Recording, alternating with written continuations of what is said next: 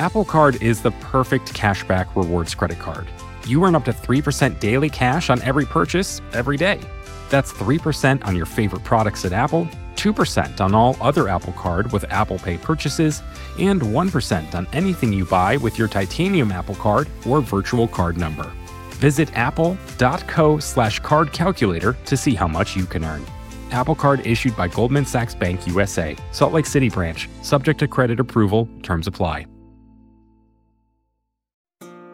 This episode is brought to you by State Farm. If you're a small business owner, you know that it isn't just your business, it's your life. And whatever your business might be, you want someone who understands. That's why you might want to check out State Farm Small Business Insurance. Why?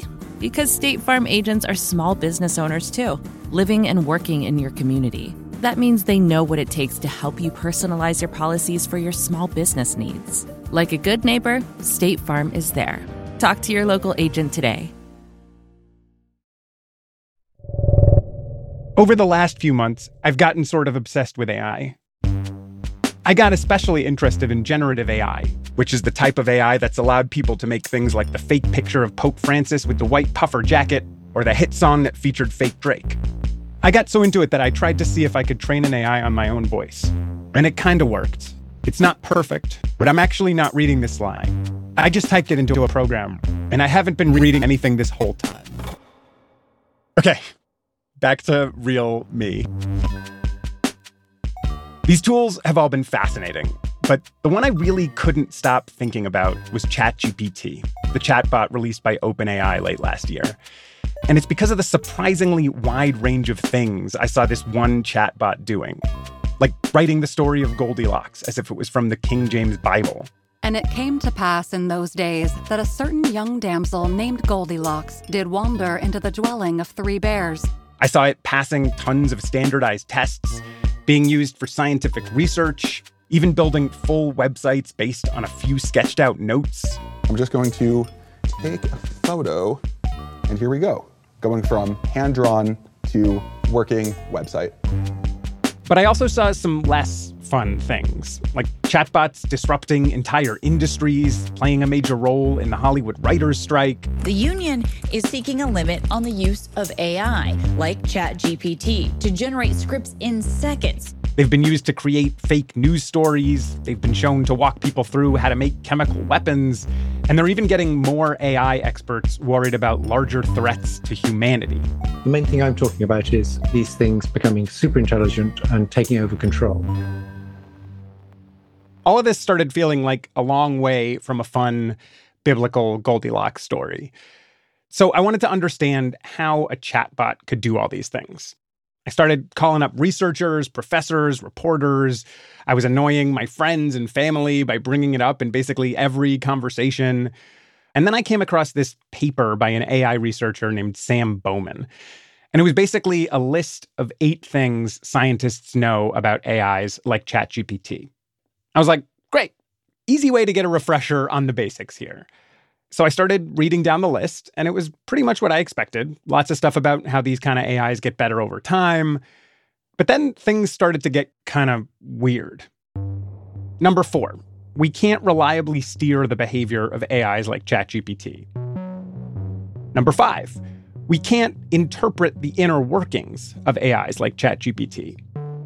And I was like, you're telling me this thing that's being used by over 100 million people that might change how we think about education or computer programming or tons of jobs. We don't know how it works. So I called up Sam, the author of the paper, and he was just like, Yeah, we just don't understand what's going on here. And it's not like Sam hasn't been trying his best to figure this out. I've built these models, I've studied these models. We built it, we trained it, but we don't know what it's doing. Ever since I talked with Sam, I've been stuck on this core unknown. What does it mean for a tech like this to suddenly be everywhere? If we don't know how it works, we can't really say whether we're going to end up with scientific leaps, catastrophic risks, or something we haven't even thought of yet. The story here really is about the unknowns. We've got something that's not really meaningfully regulated, that is more or less useful for a huge range of valuable tasks, but can sort of just go off the rails in a wide variety of ways we don't understand yet. And it's sort of a scary thing to be building unless you really understand how it works. And we don't really understand how these things work. I'm Noam Hassenfeld, and this is the first episode of a two part unexplainable series we're calling The Black Box. It's all about the hole at the center of modern artificial intelligence. How is it possible that something this potentially transformative, something we built, is this unknown? And are we ever going to be able to understand it? Thinking intelligent thoughts is a mysterious activity. The future of the computer is just hard to imagine. I just have to admit I don't really know. Well, if you're confused, Doctor, how do you think I feel? feel. Activity. Intelligence. Can the computer think? No!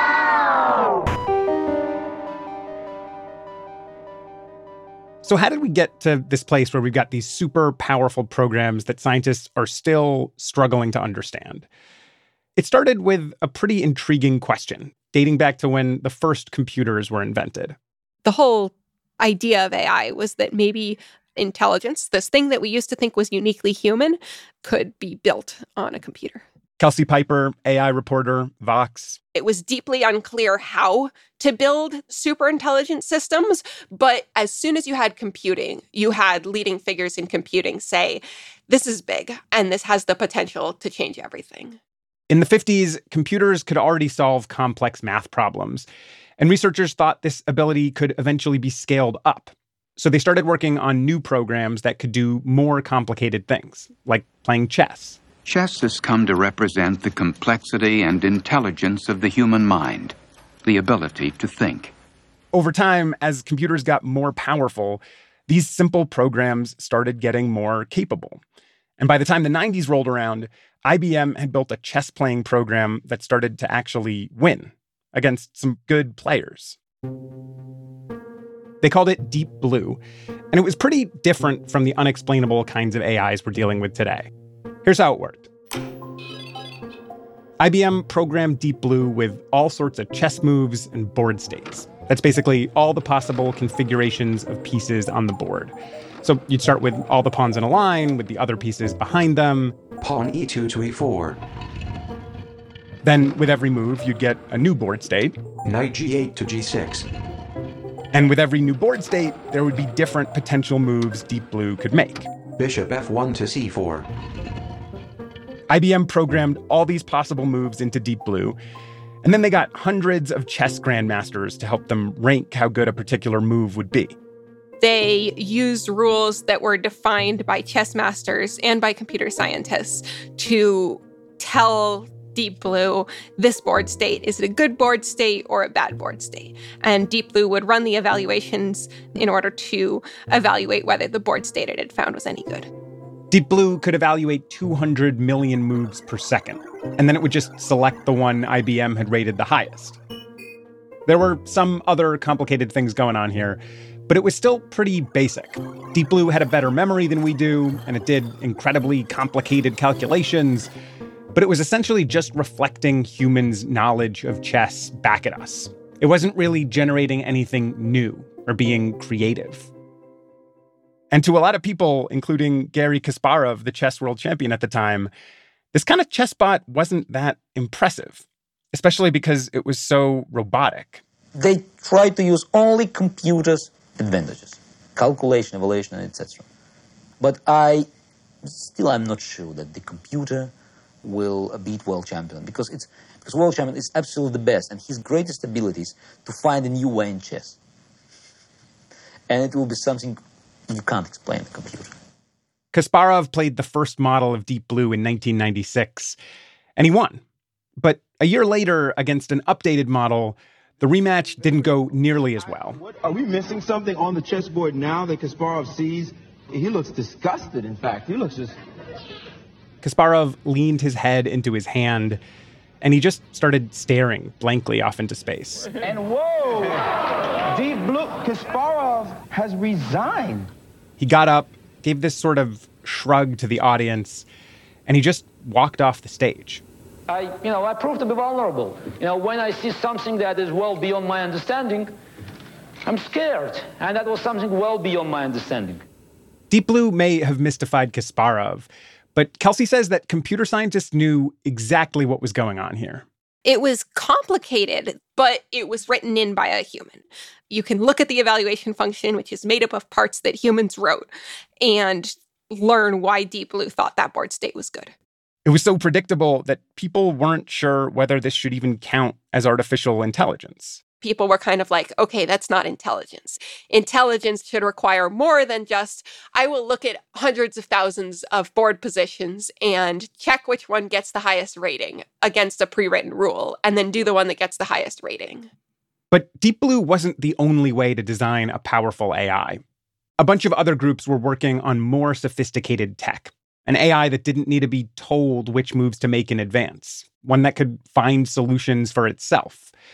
And then in 2015, almost 20 years after Kasparov's dramatic loss, Google's DeepMind built an AI called AlphaGo, designed for what many people call the hardest board game ever made Go. Go had remained unsolved by AI systems for a long time after chess had been. If you've never played Go, it's a board game where players place black and white tiles on a 19 by 19 grid to capture territory. And it's way more complicated than chess. Go has way more possible board states, so the approach with chess would not really work. You couldn't hard code in as many rules about in this situation, do this. Instead, AlphaGo was designed to essentially learn over time. It's sort of modeled after the human brain. Here's a way too simple way to describe something as absurdly complicated as the brain, but hopefully it can work for our purposes here. A brain is made up of billions and billions of neurons, and a single neuron is kind of like a switch. It can turn on or off. When it turns on, it can turn on the neurons it's connected to. And the more the neurons turn on over time, the more these connections get strengthened, which is basically how scientists think the brain might learn. Like, probably in my brain, neurons that are associated with my house, you know, are probably also strongly associated with my kids and other things in my house because I have a lot of connections among those things. Scientists don't really understand how all of this adds up to learning in the brain. They just think it has something to do with all of these neural connections. But AlphaGo followed this model, and researchers created what they called an artificial neural network because instead of real neurons, it had artificial ones, things that can turn on or off. All you'd have is numbers. At this spot, we have a yes or a no, and here is like how strongly connected they are. And with that structure in place, researchers started training it. They had AlphaGo play millions of simulated games against itself, and over time, it strengthened or weakened the connections between its artificial neurons it tries something and it learns did that go well, did that go badly, and it adjusts the procedure it uses to choose its next action based on that. It's basically trial and error. You can imagine a toy car trying to get from point A to point B on a table. If we hard coded in the route, we'd basically be telling it exactly how to get there. But if we used an artificial neural network, it would be like placing that car in the center of the table and letting it try out all sorts of directions randomly. Every time it falls off the table, it would eliminate that path. It wouldn't use it again. And slowly, over time, the car would find a route that works. So you're not just teaching it what we would do, you are teaching it how to tell if a thing it did was good. And then based on that, it develops its own capabilities. This process essentially allowed AlphaGo to teach itself which moves worked and which moves didn't. But because AlphaGo was trained like this, researchers couldn't tell which specific features it was picking up on when it made any individual decision. Unlike with Deep Blue, they couldn't fully explain any move on a basic level. Still, this method worked. It allowed AlphaGo to get really good. And when it was ready, Google set up a five game match between AlphaGo and world champion Lee Sedol, and they put up a million dollar prize. Hello and welcome to the Google DeepMind Challenge match live from the Four Seasons in Seoul, Korea. AlphaGo took the first game, which totally surprised Lee. So in the next game, he played a lot more carefully. But game two is when things started to get really strange. Ooh. That's a very that's Ooh. a very surprising move. I thought I thought it was I thought it was a mistake. On the 37th move of the game, AlphaGo shocked everyone watching. even other expert Go players. When I see this move, for me, it's just a big shock. What? Normally, human will never play this one because it's bad. It's just bad. Move 37 was super risky. People didn't really understand what was going on. But this move was a turning point. Pretty soon, AlphaGo started taking control of the board, and the audience sensed a shift. The more I see this move, I feel something changed. Maybe for human we think it's bad, but for AlphaGo, why not? Eventually, Lee accepted that there was nothing he could do, and he resigned. AlphaGo uh, scores another win in a, a, dramatic and exciting game that uh, I'm sure people are going to be analyzing and discussing for a long time. AlphaGo ended up winning four out of five matches against the world champion, but no one really understood how. And that, I think, sent a shock through a lot of people who hadn't been thinking very hard about AI and what it was capable of.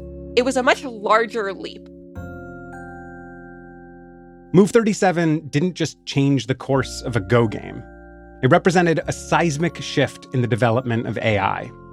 With Deep Blue, scientists had understood every move, they'd programmed it in. But AlphaGo represented something different. Researchers didn't really know how it worked. They didn't hard code AlphaGo's rules, so they weren't always sure why it made the moves it did. But those decisions tended to work, even the weird ones. AlphaGo had demonstrated that an AI scientists don't fully understand might actually be more powerful than one they can explain. AlphaGo was a really impressive achievement at the time. Nobody had expected that you could get that far that fast. So it drove a lot of people who hadn't been thinking about AI to start thinking about AI. And that meant there was also more attention to slightly different approaches. Teams working on systems like this started getting more confidence, more funding, more computer power. All kinds of AI started popping up, like better image recognition, augmented reality, and then more recently, writing with AIs like ChatGPT. But ChatGPT isn't just a writing tool, it's a broader, weirder AI than anything that's come before. And it's an AI that's getting even harder to understand. That's next. Apple Card is the perfect cashback rewards credit card. You earn up to 3% daily cash on every purchase every day. That's 3% on your favorite products at Apple, 2% on all other Apple Card with Apple Pay purchases, and 1% on anything you buy with your titanium Apple Card or virtual card number. Visit apple.co slash card calculator to see how much you can earn. Apple Card issued by Goldman Sachs Bank USA, Salt Lake City branch, subject to credit approval, terms apply. Support for this show comes from Slack. You're a growing business and you can't afford to slow down. If anything, you could probably use a few more hours in the day. That's why the most successful growing businesses are working together in Slack.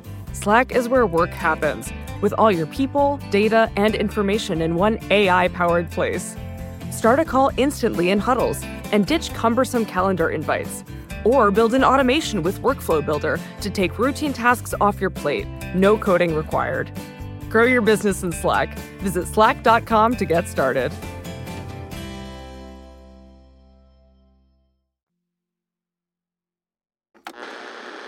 Players, Sam says go.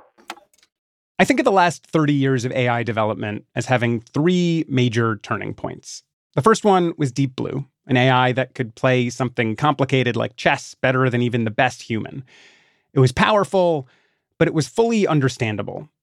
The second one was AlphaGo, an AI that could play something way more complicated than chess. But this time, scientists didn't tell it the right way to play. AlphaGo was trained to play Go by trial and error, which means that some of its best moves didn't make sense to the scientists who built it, but they worked.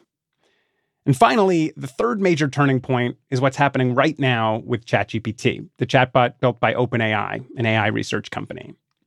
ChatGPT is a more exploratory project than AlphaGo. It wasn't designed to win at any kind of game.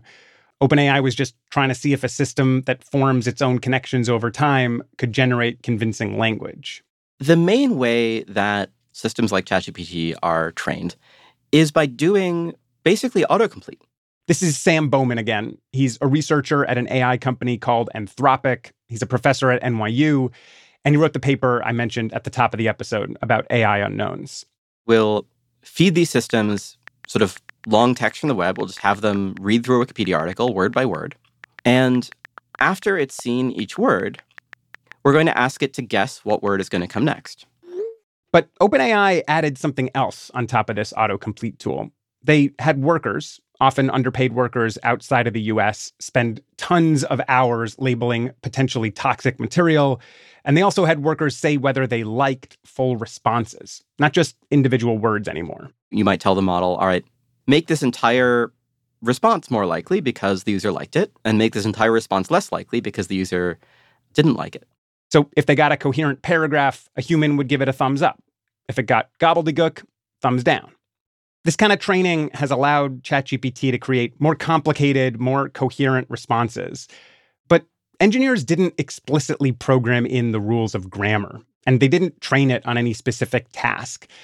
Just like AlphaGo, ChatGPT essentially learned to develop its own solutions. There's not a lot of code there. We don't really engineer this. We don't really deliberately build this system in any fine grained way which means there are some pretty huge unknowns at the heart of ChatGPT.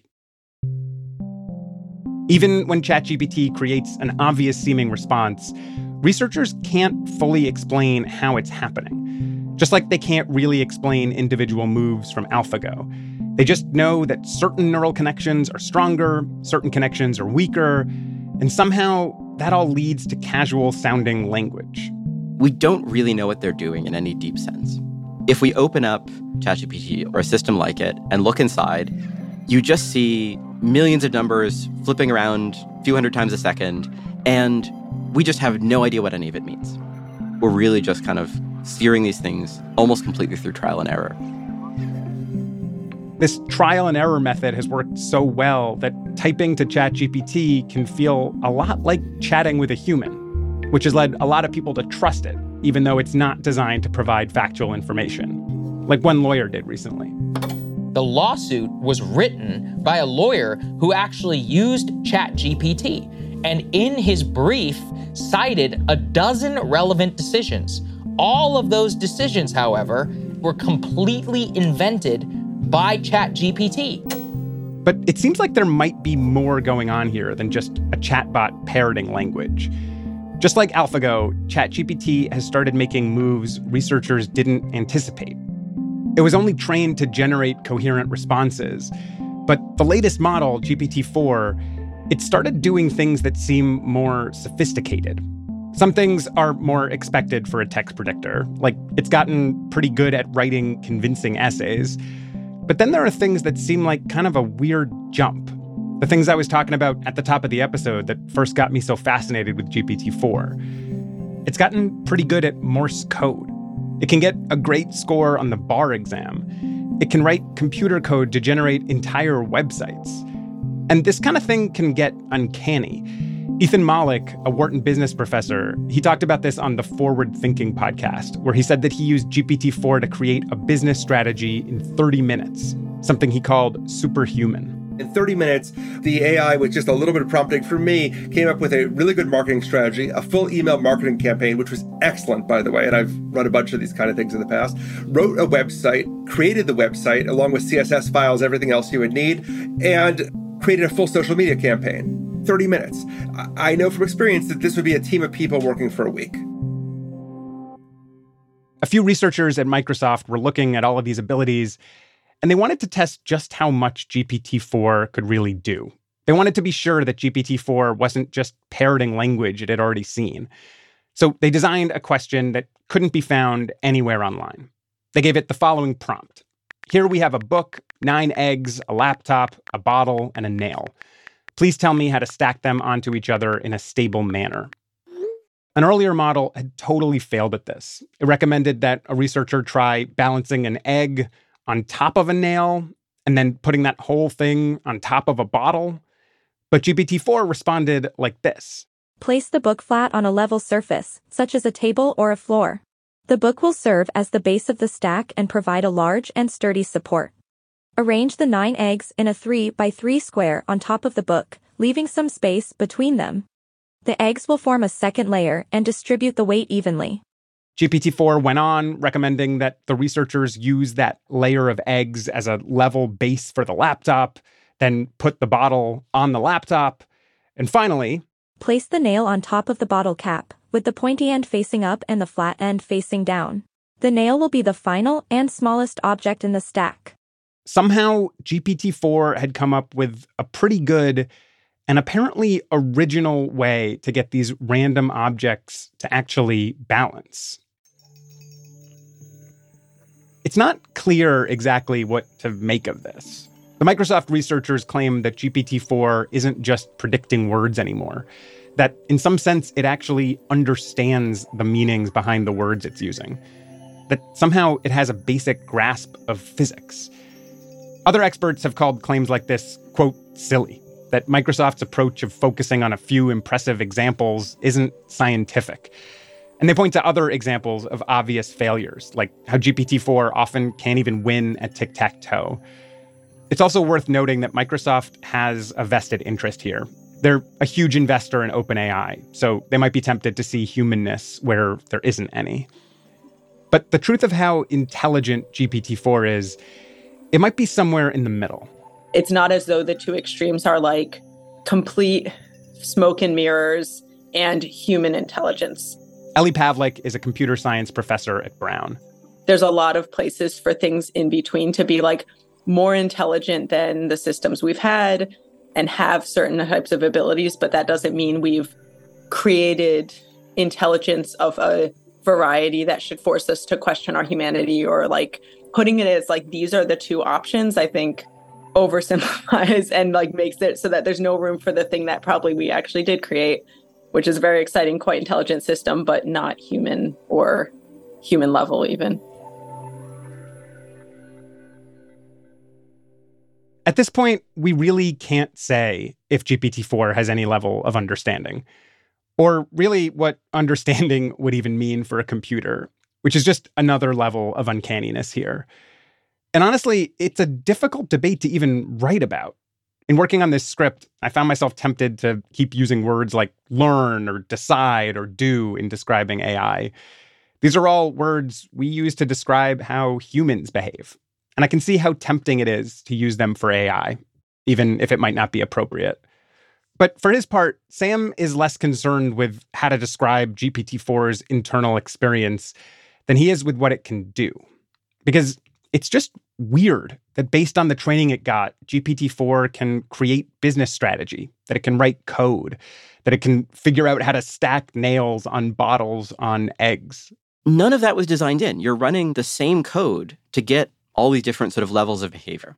What's unsettling for Sam is that if GPT 4 can do things like this that weren't designed in, companies like OpenAI might not be able to predict what the next systems will be able to do.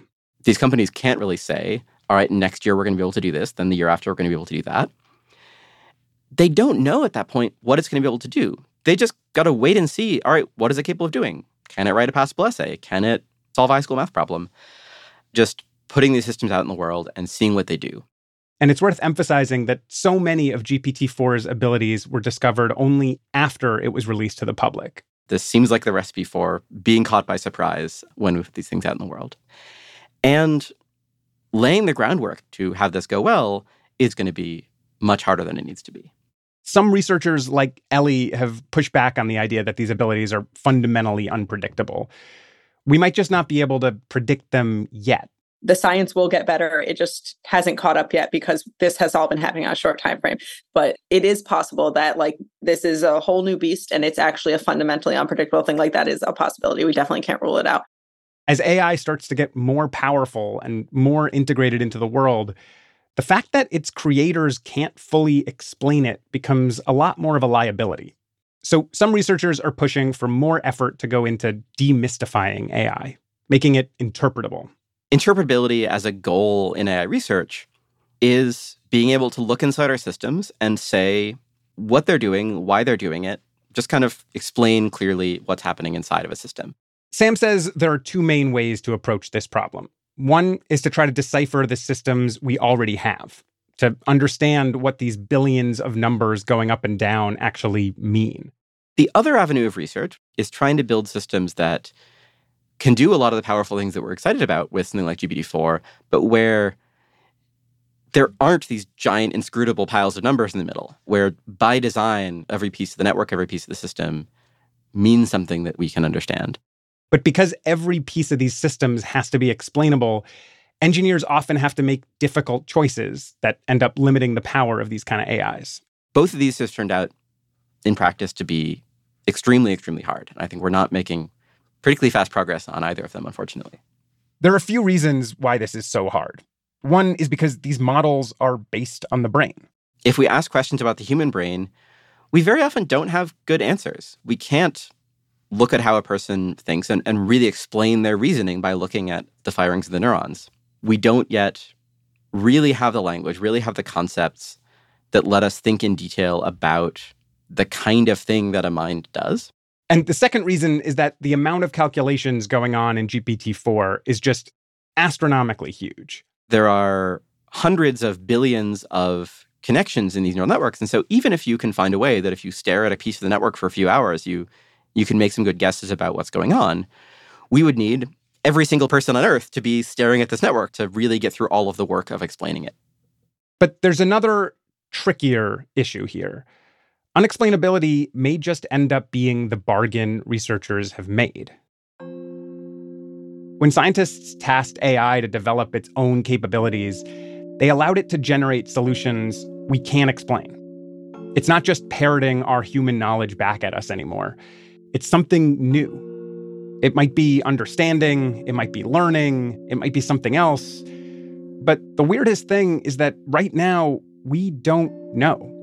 We could end up figuring it out someday, but there's no guarantee. And companies are still racing forward, deploying these programs that might be as powerful as they are because of our lack of understanding. We've got increasingly clear evidence that this technology is improving very quickly in directions that seem like they're aimed at some very, very important stuff and potentially destabilizing to a lot of important institutions. But we don't know how fast it's moving. We don't know why it's working when it's working. And I don't know. That seems very plausible to me. That's going to be the defining story of the next decade or so is how we come to a better understanding of this and how we navigate it.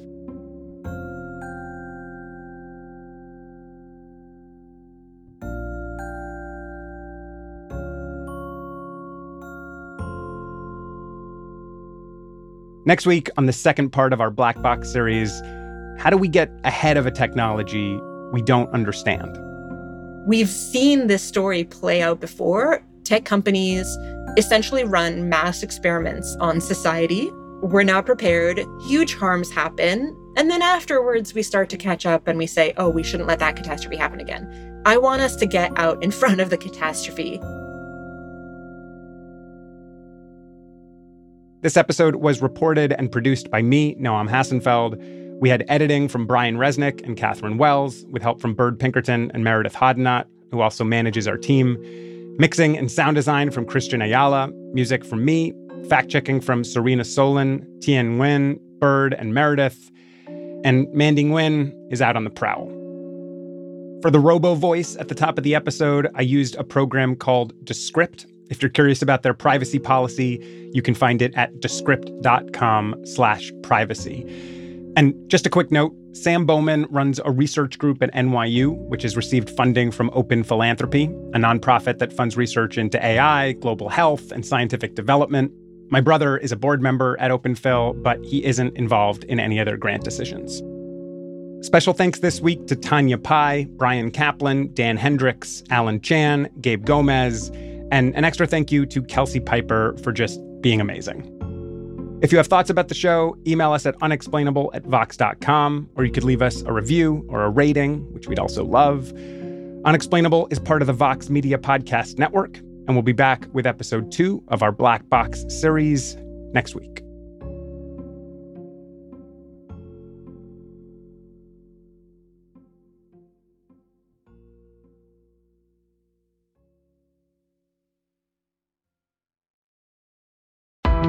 Why do you run?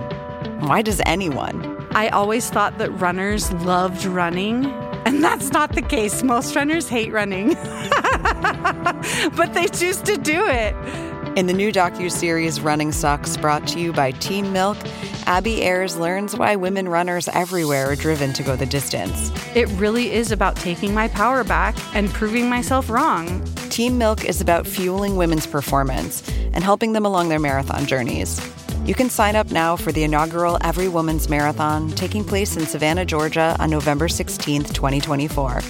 Learn more and register at everywomansmarathon.com.